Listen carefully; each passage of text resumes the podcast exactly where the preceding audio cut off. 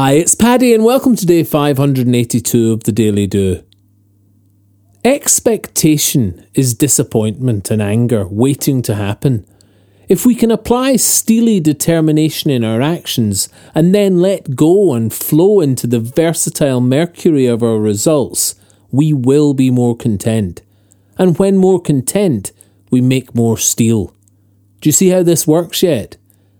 Yes, we must plan and project, but we can't let expectation control the game. We don't stand in the sunlight under an umbrella screaming, but they said that it would rain.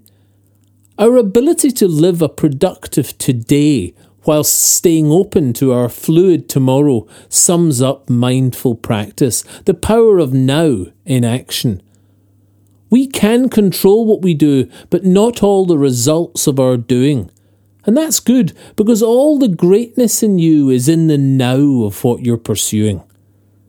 My inevitable crash of unfulfilled expectation came from when my longing for a better tomorrow drowned my efforts in today.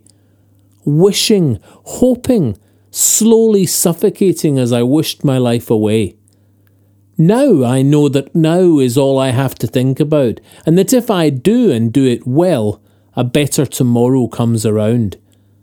This in practice is the core of what I'm really trying to say. Don't expect of your tomorrow.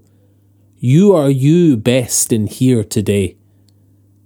This locus of control stuff lies at the heart of fulfillment, satisfaction, self worth, and more. Take joy from what you can do today and let go of what you can't control. Put all your focus into what you can, and you care less about what to expect. Your goals, your plans, your aspirations become bigger, but loose and fresh. Tomorrow's just today again, and if you live well in just today, you don't expect too much of tomorrow because you'll live well there anyway. All the greatness in you is in the now of what you're pursuing. We can control what we do, but not all the results of our doing. If you'd like a morning email from the Daily Do, subscribe free at thedailydo.co in the box underneath the audio player.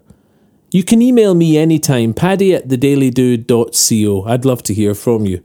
The Daily Do is available on all your favourite podcast places and on social media. Bye for now, and see you tomorrow on the Daily Do.